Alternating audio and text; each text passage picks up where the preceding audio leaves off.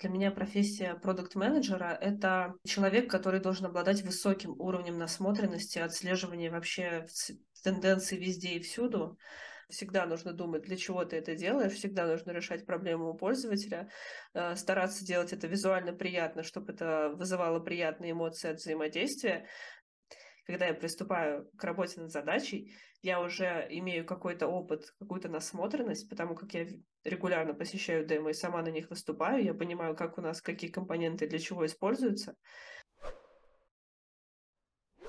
Салют, я Лев Левицкий, и это очередной выпуск подкаста «Как ты это делаешь?», лучшего подкаста для продукт-менеджеров и всех, кто хочет развиваться в этой замечательной профессии. И сегодня у нас очень интересная тема. Будем говорить про продуктовый дизайн, каждый продукт в какой-то момент сталкивается с тем, что ему нужно пообщаться с дизайнером, сделать макет, понять, как будет выглядеть внешняя часть его продукта, с которой взаимодействует пользователь. И на самом деле это целый набор всяких особенных знаний, которые на первый взгляд не очевидны. Сегодня поговорим про продуктовый дизайн, UX-дизайн, как делать дизайн классным для пользователя и что про это нужно знать продакту. В гостях у меня сегодня Ксюша Беляева, старший продуктовый дизайнер в Озоне, автор телеграм-канала «Проактивный дизайн». Обязательно подпишитесь на него, ссылочка будет в описании, и ментор Солверя.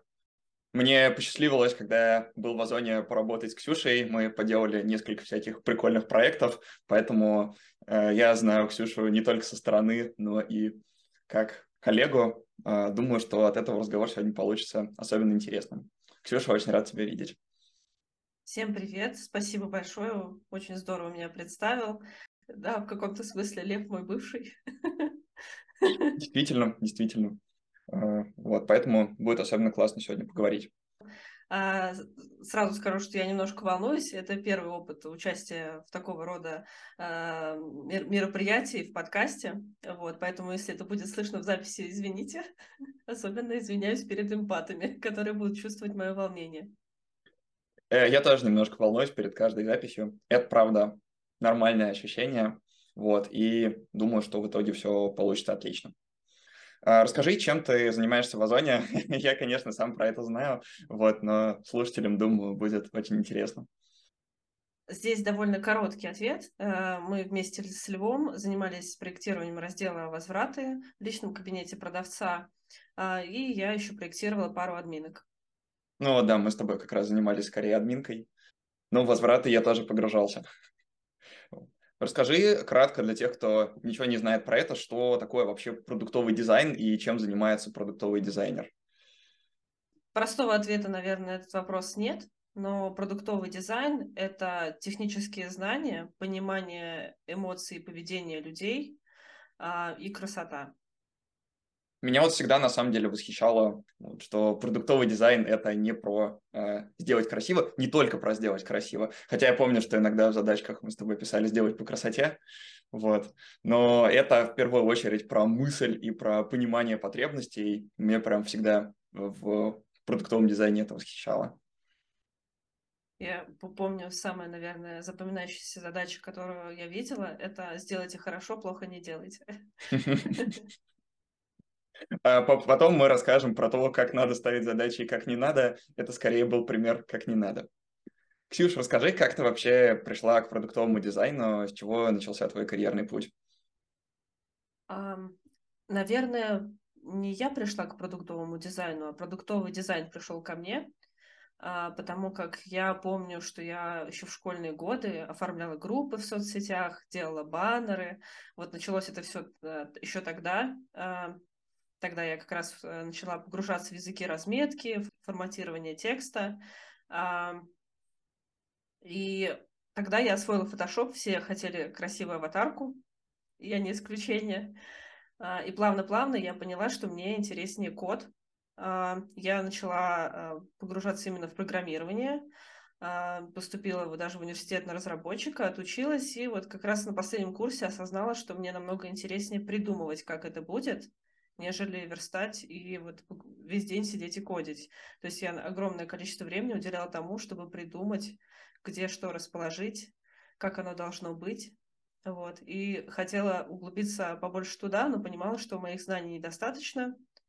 А, устроилась на работу графическим дизайнером, благо у меня было портфолио из оформления соцгрупп еще со школы.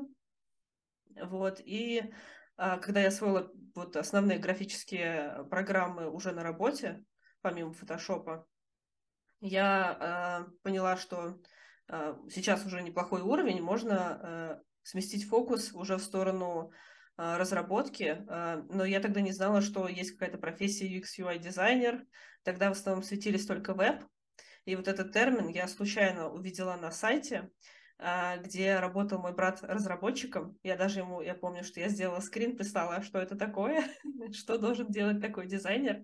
Вот, он ответил, не знаю, иди гугли. Я нагуглила, а, поняла, что вот, наконец-то это оно, то, чем я хочу заниматься. А, нашла какой-то бесплатный курс, его прошла, и поняла, что вот, все, надо делать тестовые задания, надо устраиваться на работу продуктовым дизайнером. И, собственно, мое первое портфолио продуктового дизайнера состояло из э, тестовых заданий в компании, в которых я, в которые я не попала. Супер, очень интересно. А, а Озон — это первая компания, в которой ты начала работать как продуктовый дизайнер? А, Озон — это третья, да, третья компания, в которой я работаю как продуктовый дизайнер. Сюда я уже устроилась старшим дизайнером. Уже у меня уже есть... Пройдя большой знания. путь. Да, да, да, уже такой э, сильный боец я себя называла, когда устраивалась, потому как я пришла из а, после банковской сферы и после страхования, а мне кажется, там как раз B2B-шные продукты это одни из самых а, сложных в проектировании, очень много всяких нюансов, очень много типов пользователей, вот, а, поэтому а, сейчас я уже понимаю, что багаж знаний у меня довольно большой. Интересно будет поговорить детальнее про этот багаж знаний, что ты поняла про дизайн, пока все лучше и лучше в нем разбиралась. Пока задам такой, наверное, провокационный вопрос. А зачем вообще заниматься продуктовым дизайном? Ну, то есть кажется, что это какая-то такая отдельная сфера, для которой есть отдельная профессия. Вот. Почему недостаточно просто что-то интуитивно натыкать? Почему это какая-то часть продукта, которой прям важно пристально заниматься? Как я уже и говорила, э, из чего, собственно, состоит продуктовый дизайн, что это э, эмоции, технические знания а, и красота. То есть это три уровня, которые э, нужно в какой-то мере освоить дизайнеру, чтобы заниматься продуктовым дизайном. А, именно поэтому для этого отдельная профессия. Мы должны разбираться в поведении, в психологии пользователей. Важен высокий уровень эмпатии, и при этом важны технические знания, потому что мы работаем с компонентами, мы должны разговаривать с разработчиком на одном и том же языке. И я не представляю, как раньше разработчики действовали без дизайнеров, потому что это целая-целая область. Э, очень много всего нужно было изучить, чтобы дойти а, до того, чтобы ты спроектировал интерфейс. А, я думаю, что раньше столько внимания психологии совсем не уделялось, скорее вот она яркая кнопка, нажми на нее, а э, для чего нужно нажимать на эту кнопку, особо не обучали, не, не объясняли ни людям, а, ни разработчикам, что нужно так делать. Поэтому, я думаю, это все вытекло в отдельную специ... специальность, в отдельного человека, который а, старается отслеживать эту зону. В чем ценность, которую создает для продукта продуктовый дизайнер? Вот есть какой-нибудь, допустим, дизайн, который просто сами натыкали разработчики, такое, как мы знаем, тоже бывает. Э, есть дизайн, который сделал продуктовый дизайнер. Вот э, какую ценность создает для продукта работа дизайнера? Зачем он? Как и в целом профессия продукт-менеджера, э, мы здесь для того, чтобы решать проблемы пользователей. А, в первую очередь. А, только дизайнер делает это через э, интерфейс. А есть еще такая более, более высокий уровень, вид с э, птичьего полета, что называется, это то, чем для меня занимается менеджер продукта, потому как он видит не только интерфейсную часть, но и точки входа, откуда узнает обо всем, о том, что нужно зайти вообще в интерфейс э, пользователей, поэтому э, как раз мы, и ты, и я, нужны в продукте для того, чтобы решать проблемы пользователей. Вот как тебе кажется, э, нужно ли продукту разбираться в дизайне, и если нужно, то почему?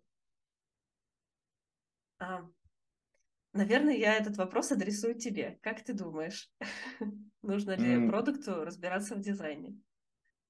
Давай попробуем. Ну, если я предложил тебе записать этот подкаст, э, очевидно, я считаю, что да, продукту нужно разбираться в дизайне. Почему? Потому что, как ты совершенно справедливо сказала, продукт — это про решение потребностей пользователя, и дизайн напрямую связан с тем, какой опыт пользователь получает, когда решает свою потребность.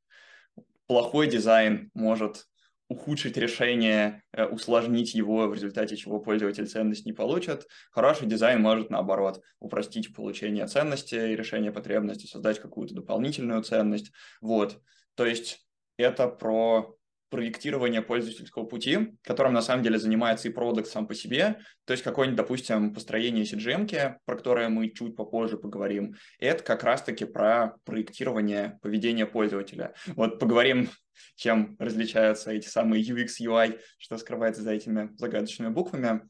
Но да, задача продукта — это во многом проектирование пользовательского пути, и работа с пользовательским опытом. И дизайн то какие кнопки пользователь нажимает, в каких экранах он находится, как у него расположены элементы, это как раз то, что напрямую влияет на получение ценностей и на пользовательский путь. Вот, мне так кажется.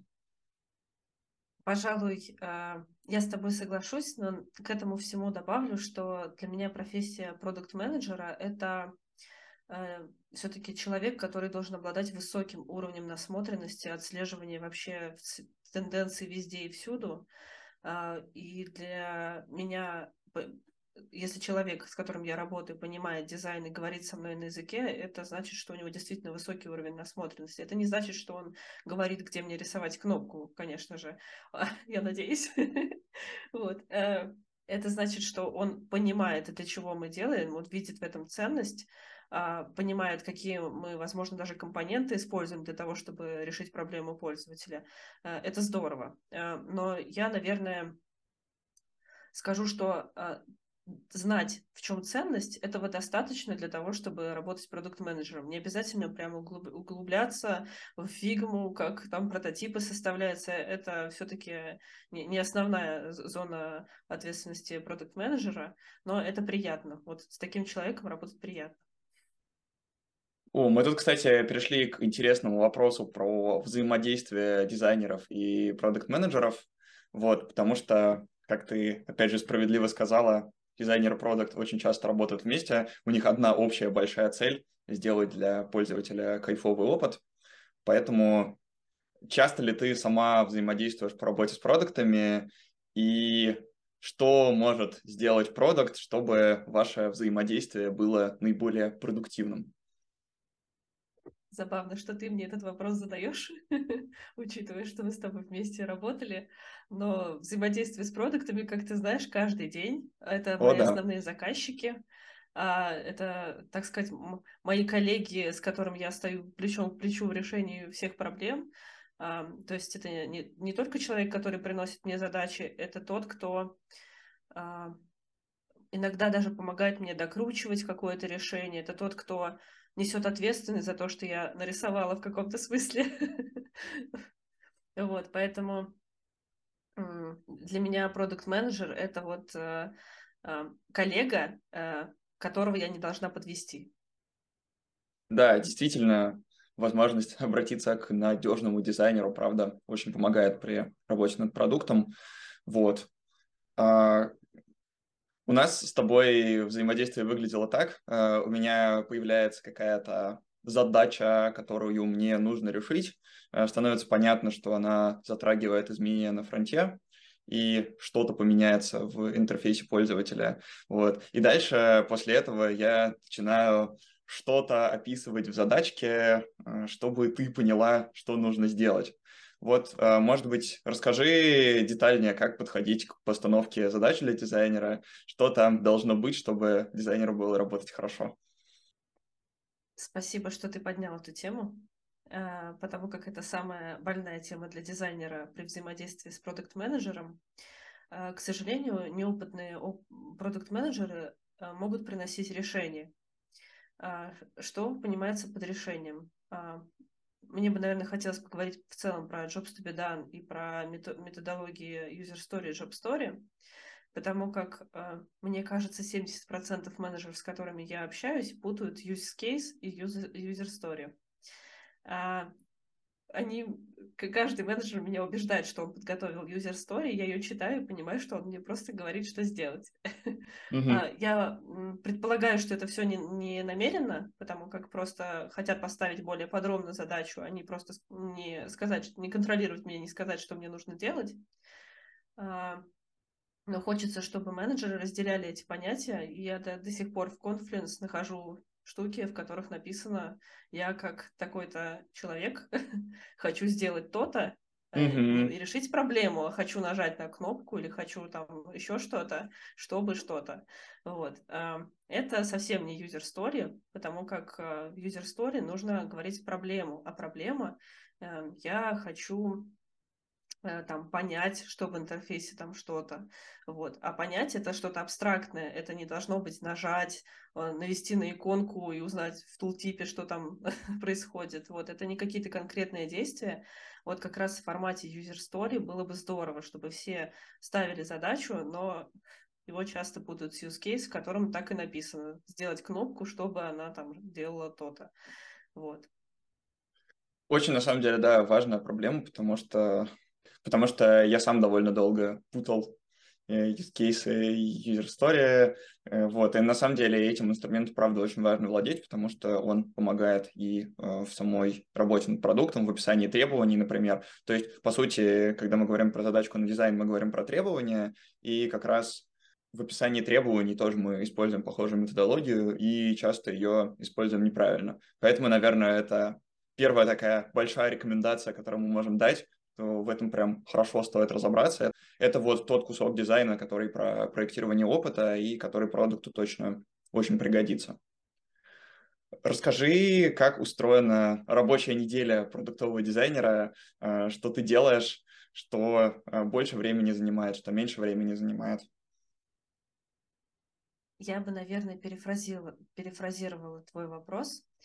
А, логичнее сказать не неделя, наверное, а спринт потому как мой спринт, как ты знаешь, начинается в среду э, с планирования вместе с менеджерами, когда продуктовые менеджеры приносят мне на планирование задачки, и мы вместе с ними их приоритизируем на спринт. Спринт у меня недельный.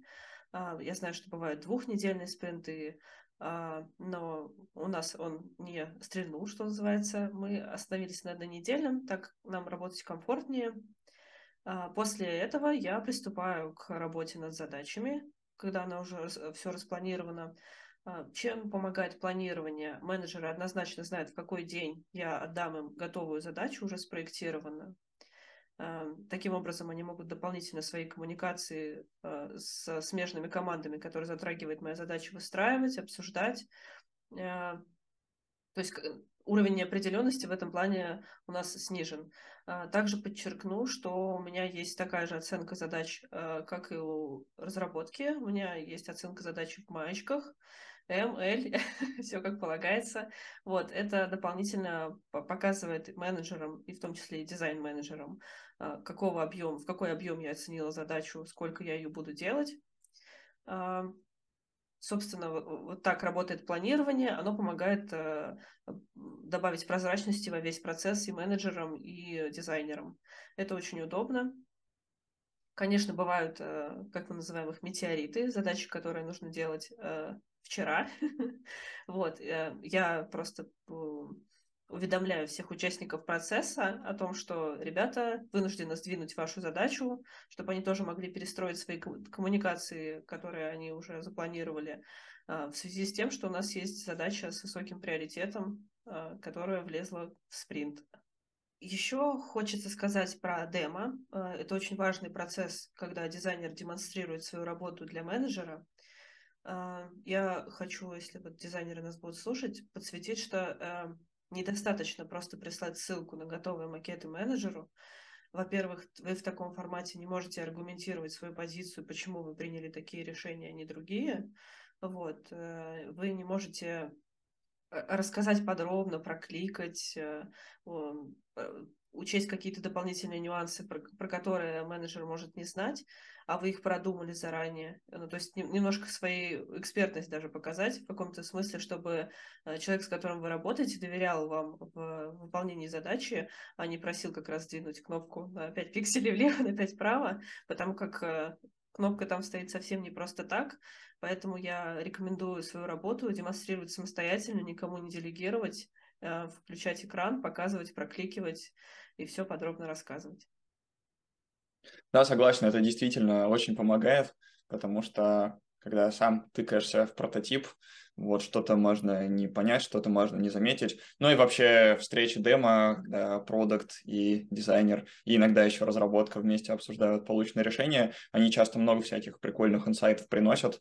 Иногда становится понятно, что что-то забыли, что-то не учли, что-то поняли по-разному. Вот, и для того, чтобы итоговый результат соответствовал всем ожиданиям, это как раз всегда нам очень пригождалось. Хочется детальнее поговорить о том, как устроена работа над продуктовым дизайном, но перед этим хочу задать несколько глупых вопросов, потому что есть много терминов, связанных с дизайном, вроде бы их все знают, но все время путаются. Вот есть продуктовый дизайн, есть UX-дизайн, есть UI-дизайн. Э, чем они различаются? Или это все про одно и то же? Отличный вопрос. Мне кажется, сами дизайнеры в них путаются, а, потому как а, все крутится вокруг одного — решить проблему пользователя. А, для меня продуктовый дизайн э, — это веб, мобилка, это вот все и что-то даже, возможно, больше, выйти за пределы, для телевизоров порисовать, вот что-то прям вот глобальное, работать над разными продуктами, над разными интерфейсами. Если мы говорим про UX-дизайн, это логический дизайн. Вот, мне кажется, админка совсем не про UI. Там как раз в основном только UX-дизайн про удобство для человека, который э, с этим работает непосредственно, а, ему не, не нужно привлекать его именно красивым дизайном, какими-то градиентами, завлекашками, потому что он здесь не для того, чтобы купить продукт, он здесь для того, чтобы решить свою рабочую задачу. Вот. Это вот если мы говорим про UX-дизайн. Конечно, он неразрывно связан с UI, потому как э, он все равно использует э, интерфейсные элементы для решения задач, кнопки. Э, надо, чтобы ему было комфортно с этим работалось. А, чтобы у него не уставали глаза к концу дня, если он работает с утра до вечера с этим интерфейсом. Всякие UI штуки обязательно должны учитываться. Поэтому для меня UX UI вообще неразрывно связаны. я всегда удивляюсь, когда вижу профессии UX-дизайнер и UI-дизайнер. Э, для меня это один думает, а другой делает красиво. Как такое может быть? Почему, почему, почему так? Вот, поэтому э, для меня в целом продуктовый и UX UI дизайн это одно и то же. Всегда нужно думать, для чего ты это делаешь, всегда нужно решать проблему у пользователя, а, стараться делать это визуально приятно, чтобы это вызывало приятные эмоции от взаимодействия, но в то же время самое основное, для чего все это нужно, чтобы решалась задача пользователя. То есть можно сказать, что продуктовый дизайн — это UX-дизайн плюс UI-дизайн? Думаю, что да. Но я то, то, думаю, что большинство дизайнеров путается над терминами. Для меня просто продуктовый дизайн — это UX-UI дизайн просто на кучу платформ, на кучу а, намного больше, чем просто рисовать там какой-то э, user flow. Это скорее выходить прямо за грани и э, переключать свое внимание за пределы своих зон ответственности. То есть я говорю, что телевизоры туда входят, э, всякие новые штуки, которые появляются интерфейсные, там, возможно, часы, еще что-то. Это вот прям продуктовый дизайн во, во всей красе, чтобы мыслить более масштабно над экосистемой в каком-то смысле. Отлично, вроде бы стало сильно понятнее. Давай погрузимся в то, как устроена работа над дизайном продукта. Как я знаю из своего опыта, довольно часто работа над дизайном должна начинаться с исследования. Расскажи, как твоя работа связана с исследованиями, обращаешься ли ты к ним? Я, безусловно, обращаюсь к исследованиям. но, как ты знаешь, в Озон история немножко в другую сторону. Обычно мы тестируем уже, когда придумали какую-то гипотезу, какое-то решение. А, а все проблемы, которые мы получаем, это или обратная связь от пользователей, или какие-то наши внутренние метрики, которые уже показали нам, что есть зоны роста, здесь нужно что-то чинить, как-то исправлять. То есть мы сначала смотрим на продуктовые метрики непосредственно, а после этого мы понимаем, что эта задача принесет нам прибыль, нам нужно взять ее в работу, и после этого, после того, как мы а, уже придумали, как можно решить эту задачу, визуально сделали, мы отправляем это все либо в лабораторию нашего UX-исследователей, либо проводим самостоятельно. Благо, э, наши крутые э, ребята-исследователи в Озон провели практически для всех, мне кажется, уже воркшопы для продуктов, и для аналитиков, и для дизайнеров, как проводить исследования эффективно самостоятельно, какие вопросы нужно задать, на что обратить внимание. Вот, если для кого-то еще не провели куча видеоуроков, записали, как это правильно делать, как составлять гайд на то, чтобы интервьюировать пользователя, вот, то есть мы довольно большую э, довольно большое внимание уделяем э, пользователям в вопросах того, как нужно решить проблему, чтобы им было комфортно, потому что они как раз наша аудитория, для них это все делается. Э, исследование просто must-have. Я когда работала в ватерфольной компании, где не были выстроены процессы, я даже тогда проводила коридорки, потому что как иначе определить хорошее решение мы придумали. Понял. Получается, что мы начали с конца, и исследование это как раз скорее повод понять, а удачно ли у нас получилось решение. А, есть разные методы исследований, есть и те, которые проводятся в начале, в том числе и маркетинговые, чтобы определить сегменты аудитории, если это новый продукт. А, но что касается вот именно работы э, продуктового дизайнера, обычно он сталкивается уже с результатами исследований, когда приступает к работе, уже на чем-то это все основано. Это такое для меня немножко таинство, что происходит, откуда, в том числе Лев, ты приносил мне проблемы пользователей. Откуда только не приносил. Да, это как раз те самые исследования, которые делает продукт или исследования, которыми руководит продукт. Вот для меня это магия, но я рада, что это все основано на проблемах. Ну, потому как в задаче оно именно сформулировано было, что столько-то процентов пользователей сталкиваются с тем-то. Вот. И я понимала, что ага, я приношу ценность своим решениям, я решаю проблему. Как должны быть выстроены отношения между дизайнером, продуктом и разработкой, чтобы все все получили вовремя и всем хорошо работалось? Мне очень нравится процесс, который сейчас у нас э, сформировался в команде Вазон, а, потому как а, после того, как продукт менеджер принес мне. Э, задачку, да, вот проблему пользователя, а, мы ее вместе погромили, подумали над ней, как это может быть, что это может быть. Я спроектировала решение. Если есть необходимость, мы отправляем это на исследование, если это прям глобальное что-то, естественно, что затрагивает, э, может быть, даже другой э, домен или еще что-то. А, мы это все исследуем, и после этого, после того, как мы уже получили результат исследований и внесли какие-то коррективы, которые необходимы были, после этого имеет смысл, у нас процесс называется техком, технический комитет, видимо, да? вот. Именно так. полное название, да, у разработки нужно нести уже э, для того, чтобы передать э, в работу им. А, потому как если сначала э, сказать разработке, что будет у вас через такое-то время то-то, а мы вдруг не, усл- не уложимся в срок по дизайну или по исследованиям, да, такое тоже может быть, потому что исследователи перегружены, у них всегда много работы, а, это еще и нужно найти, нарекрутить себе нужных людей, с ними со всеми поговорить, создать результаты, то есть это тоже время, а, и Поэтому имеет смысл сначала э, уже подготовить макеты и только после этого нести их на разработку. Таким образом, разработка не будет простаивать в случае чего. И дизайнер будет работать не в огне, а спокойно э, думать над решением качественно. Давай детальнее погрузимся в работу над самим дизайном. Мы уже поняли, что работа начинается в целом с постановки задачи, когда продукт приходит с задачкой, э, в ней есть какие-то описанные потребности, мы верим, что это как-то повлияет на бизнес, у нас есть какая-то гипотеза. Вот. Давай остановимся все-таки на великом могучем job бедания. Э, бывают user story, бывают job story, бывают use cases, мы уже это немножко затронули. Как все-таки к этому подходить, чтобы получить наиболее эффективный результат? Вопрос хороший. Как мы говорили, Jobs to be done э, заключается в чем? Что любой продукт, любая, э, все, что мы делаем, должно решать какую-то проблему пользователя. Если оно перестает решать проблему пользователя, теряется ценность этого продукта.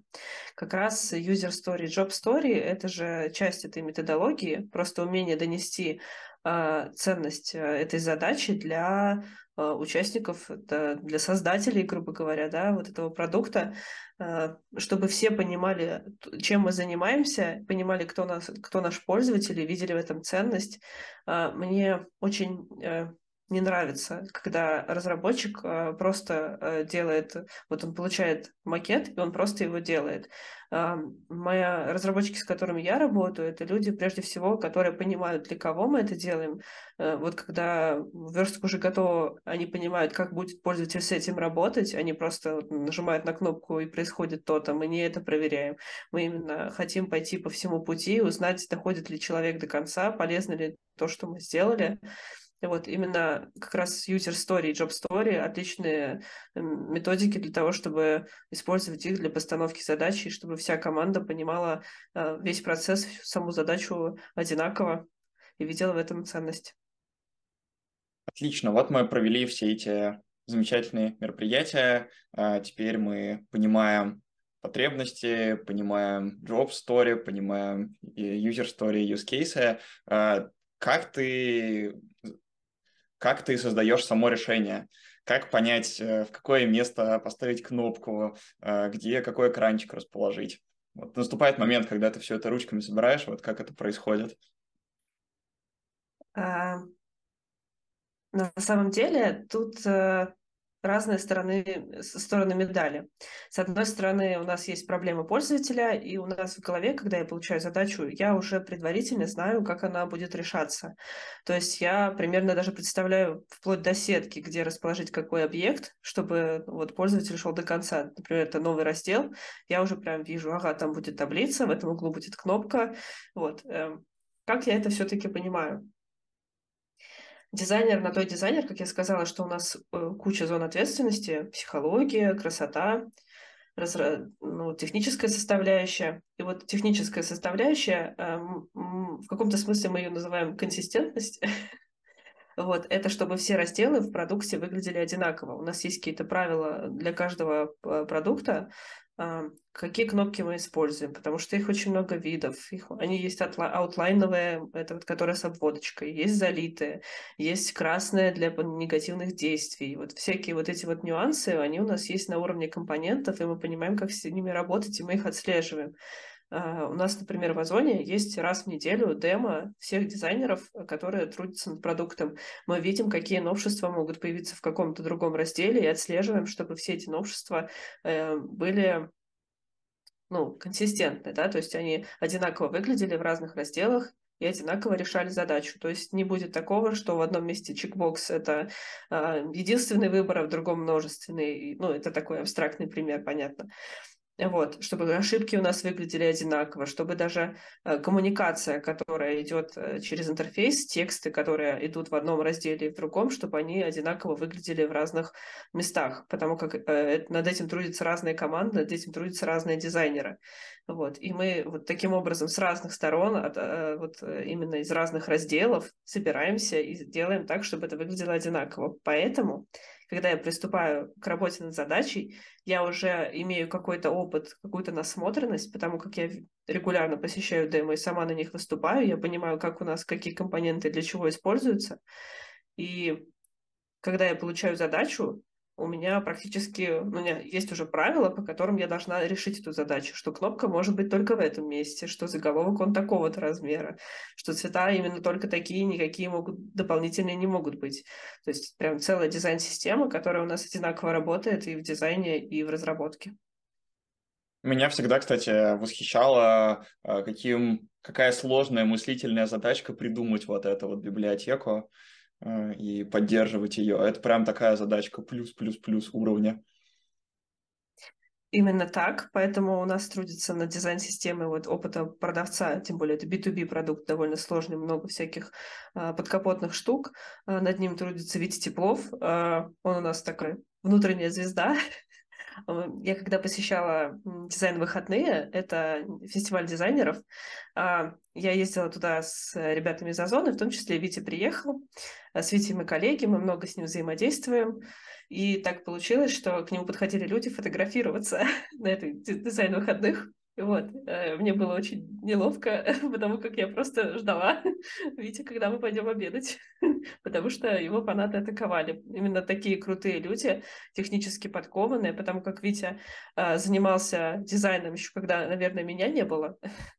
Вот, то есть это человек настолько э, от истоков интернета знает э, все, как мне кажется, знает все, вот, поэтому э, задача проектирования дизайн-системы должна быть на плечах людей, которые не только э, умеют хорошо работать в фигме, да, не только, возможно, понимают код, но и в целом мыслят очень глобально, мыслят на весь продукт, и у них должен быть высокий уровень коммуникации, наверное, потому как, э, э потому как э, нужно для изменения какие-то уметь донести до всех э, дизайнеров. Например, если у тебя изменилась кнопка, она могла поехать у всех. Это представь, какой негатив всего зоны, и к тебе все придут. Вот, то есть это нужно уметь э, э, успокаивать, уметь в том числе доносить какие-то изменения. Будьте готовы, проверяйте это регулярно, регулярно сообщать обо всем, что может произойти. Очень ответственная работа и страшная, как по мне но зато, правда, очень полезно. Классно, наверное, понимать, что ты занимаешься той самой основой, теми кирпичиками, из которых потом все собирается. Есть такие два слова, которые часто возникают при обсуждении дизайна или, например, в требованиях вакансиям. Это прототипы, прототипирование и CGM. Работаешь ли ты с ними?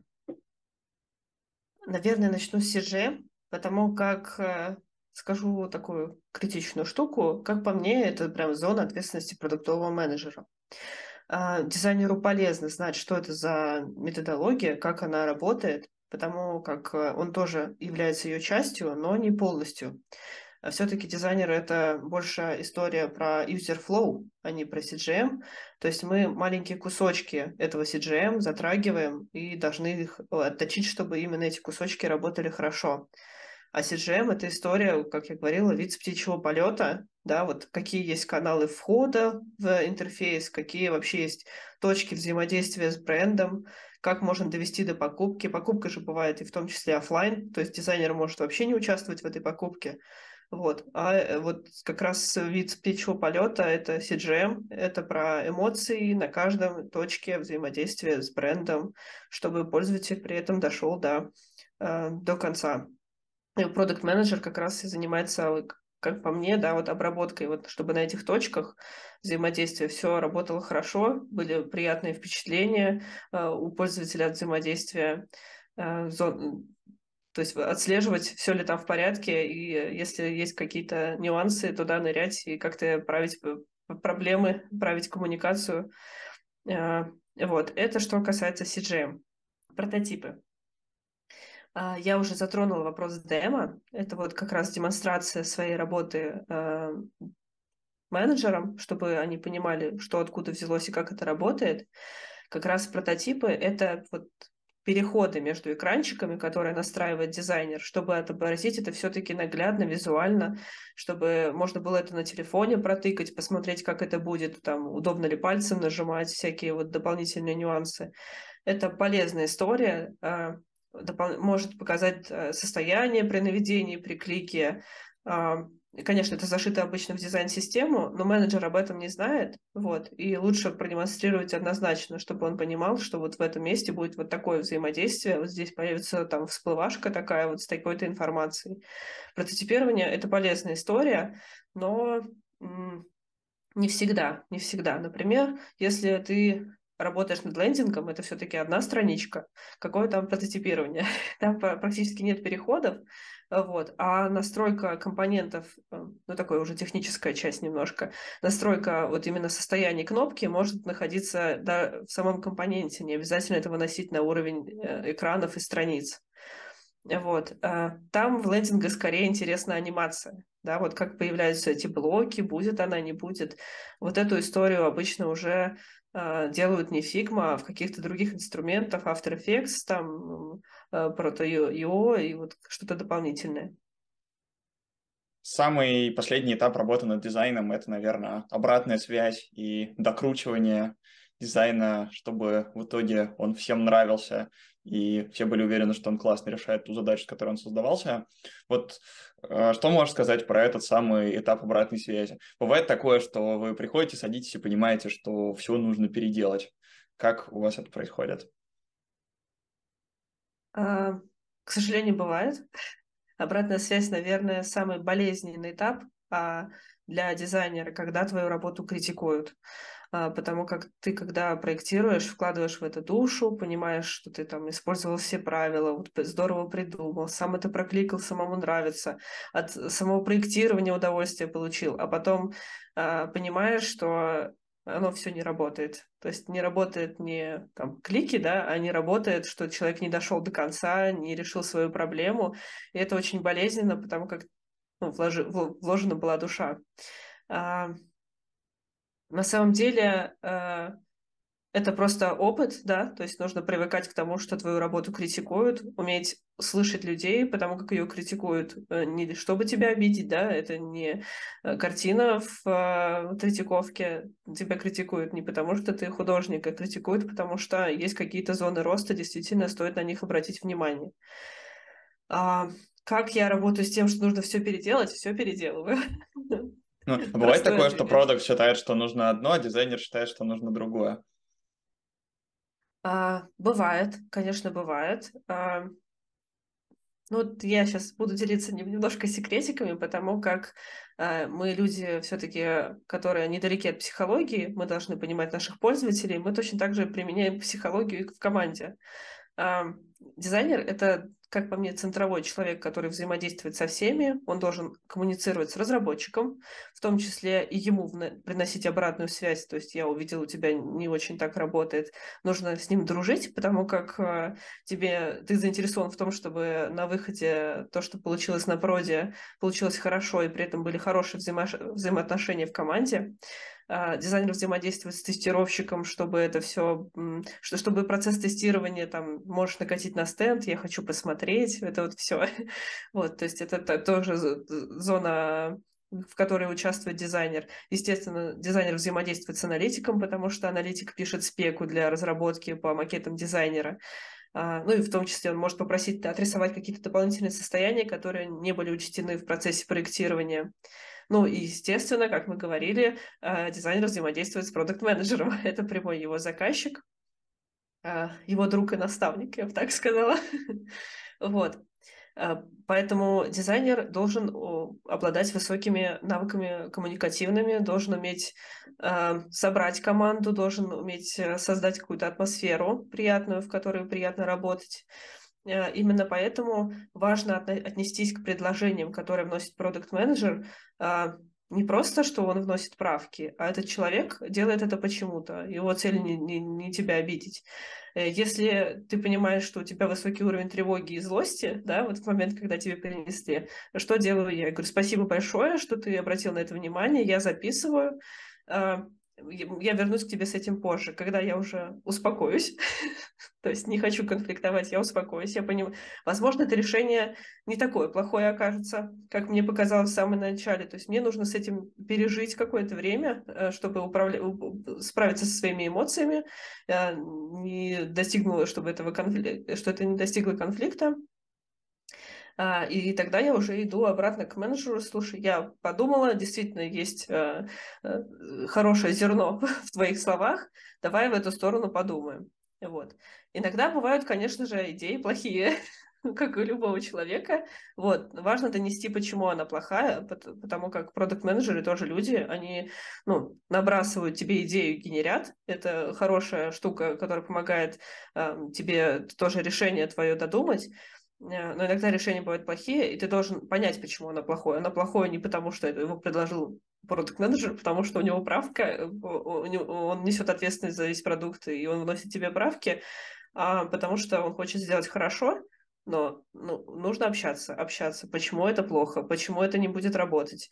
Потому как э, и продукт-менеджер доверяет дизайнеру э, вот эту вот важную работу визуальную, то есть он видит ценность в его работе, и просто, в общем, мой совет – нужно общаться. Да, согласен. Очень здорово, мне кажется, что мы про это рассказали, потому что, правда, работа над дизайном в итоге это все-таки в первую очередь и во многом про коммуникацию, про нахождение общего языка.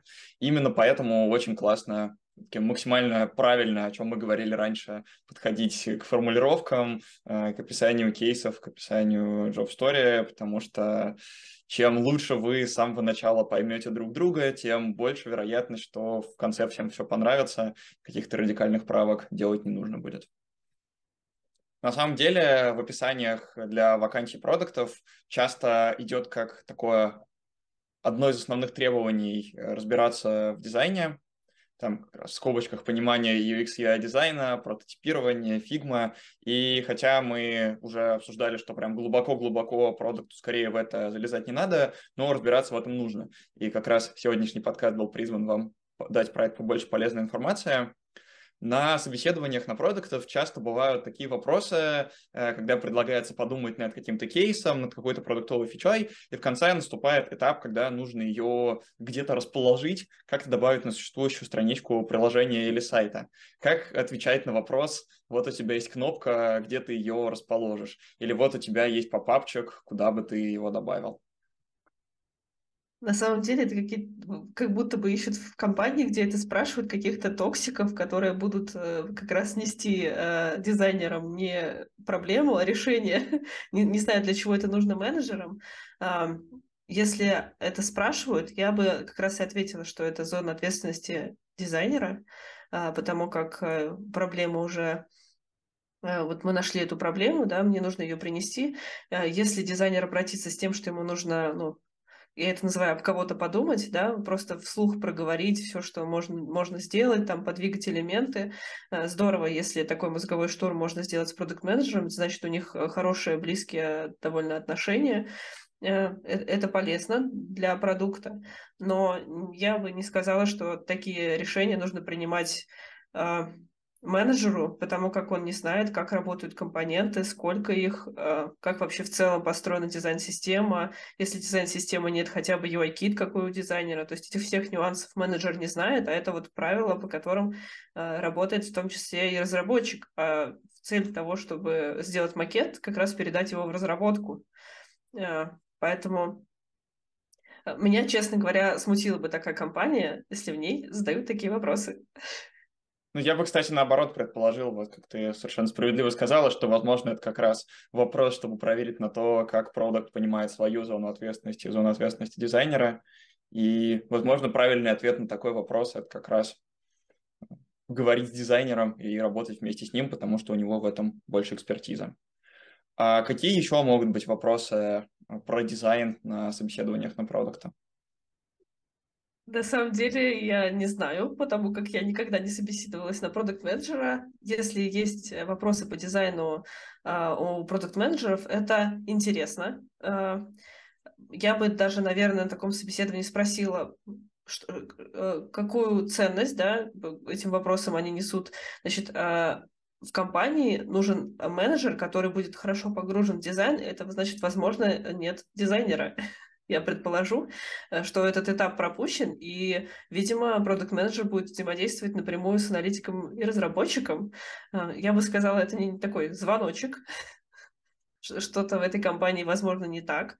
Э, но если вопрос такой задают, значит, менеджер, я бы, я бы рекомендовала, наверное, ответить на то, что, как я и рекомендовала, что нужно качать насмотренность да, в дизайне, разбираться в нем, видеть в нем ценность, рассказать о том, что ты видишь ценность, потому что, почему э, это должно быть в компании, но вот какие-то дополнительные вопросы, которые выходят за зону ответственности работы продукт-менеджера, я бы, наверное, пресекала в каком-то виде, потому как а для чего тогда продуктовый дизайнер, который, вот, как я говорила, эмоции, психология, техническая составляющая? Отлично. Давай кратко подведем итоги. Дай несколько рекомендаций, что продуктам из этого выпуска нужно запомнить о дизайне.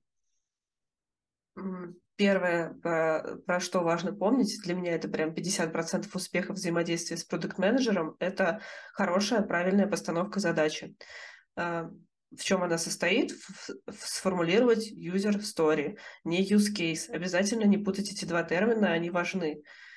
Если э, это не значит, что мы не мы как дизайнеры относимся к идеям менеджеров как точно нет, это значит, что первоочередно формулируем user story. Если есть идеи, мы можем их набросить где-то дополнительно, вслух проговорить. Это будет полезно, но это не значит, что дизайнер должен делать так и никак иначе. Второе нужно сформировать в ком- команде такие партнерские отношения с дизайнером, чтобы решение на выходе получилось э, лучше. Э, для чего это нужно? Все-таки э, для дизайнера продукт-менеджер это заказчик. В первую очередь человек, который приносит ему задачу. Но намного ценнее, если и продукт-менеджер, и дизайнер относятся к друг другу как партнеры. Они могут вместе побрейнштормить, вместе придумать крутую идею, и на выходе решения такое должно быть больше. Более того, как мне кажется, если продукт-менеджер взаимодействует близко с дизайнером, когда он несет макеты э, дизайнера куда-то выше, да, вот своим заказчикам показывать, он сможет донести ценность этого решения намного лучше, э, нежели если он э, был опосредован от процесса. Отлично. Считаю, что это, правда, очень важные вещи, которые, уверен, многим пригодятся. Давай перейдем к небольшому блицу. Три суперсилы, которые помогают тебе двигаться вперед. Знание, ответственность и проактивность. Твое лучшее решение за последний год? Завести телеграм-канал. А, вообще отличная рабочая... О да, отличная рабочая тетрадь, э, чтобы э, систематизировать свои знания. Э, очень часто, когда ты проходишь какой-то тренинг или курс, все это остается на, в конспектах, и ты практически никогда к этому не возвращаешься.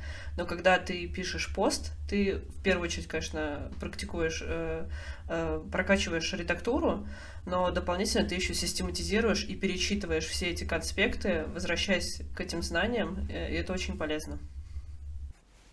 Обязательно подписывайтесь канал «Проактивный дизайн». Ссылочка будет в видео, если вы смотрите видео, или в описании, если вы слушаете аудио. Обязательно приходите, у Ксюши там, правда, очень интересно. Опиши продуктовый дизайн в трех словах. Э, как я и говорила, эмоции, системность и красота.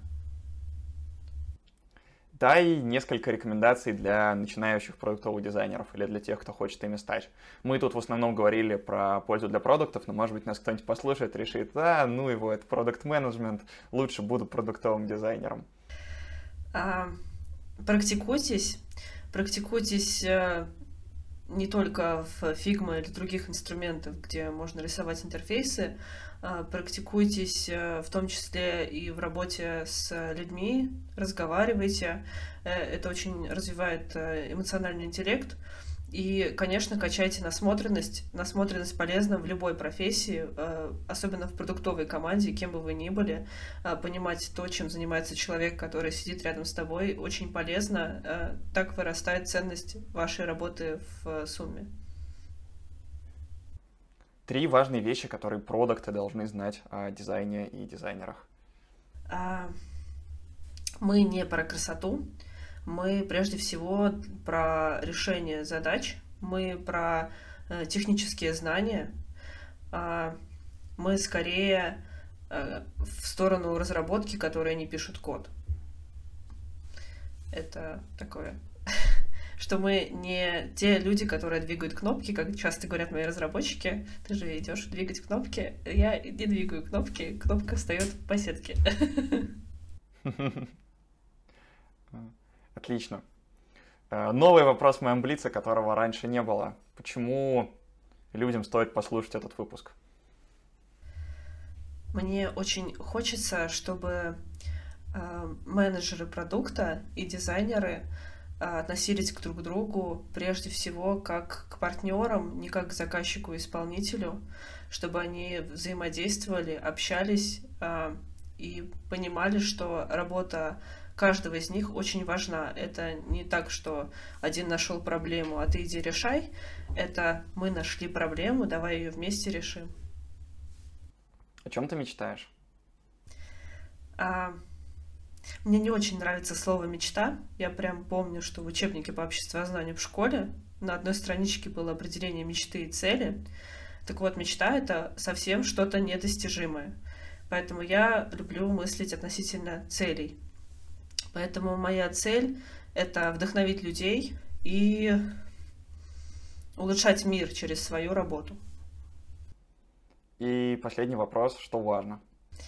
А, ты сам и люди, которые тебя окружают. Супер. Ксюш, спасибо тебе большое. Напоминаю, что это был подкаст «Как ты это делаешь?» Лучший подкаст для продукт-менеджеров и всех, кто хочет разбираться в этой замечательной профессии. Мы сегодня говорили с Ксюшей Беляевой, старшим продуктовым дизайнером из Озона, ментором Solvery и автором канала «Проактивный дизайн». Говорили про то, что такое продуктовый дизайн, что про него нужно знать продактам, о чем важно помнить, как правильно поставить задачу на дизайн, как сделать, чтобы работа совместная у продакта и дизайнера шла максимально продуктивно. Кажется, что было очень полезно и как раз классно закрывает вот тот самый блок дизайн, который в описаниях к вакансиям просит, что вы должны как-то в этом разбираться. Ксюш, спасибо тебе большое, было очень интересно. Спасибо большое, что позвал. Я очень, очень красная, но это было полезно. И, надеюсь, было э, полезно не только для меня и для тебя, но и полезно для наших слушателей. Э, подписывайтесь на мой телеграм-канал, подписывайтесь на Ксюшин каналчик, как я уже говорил, и коммуницируйте, потому что важно, чтобы продукты и дизайнеры хорошо понимали друг друга. Пока-пока. Пока-пока.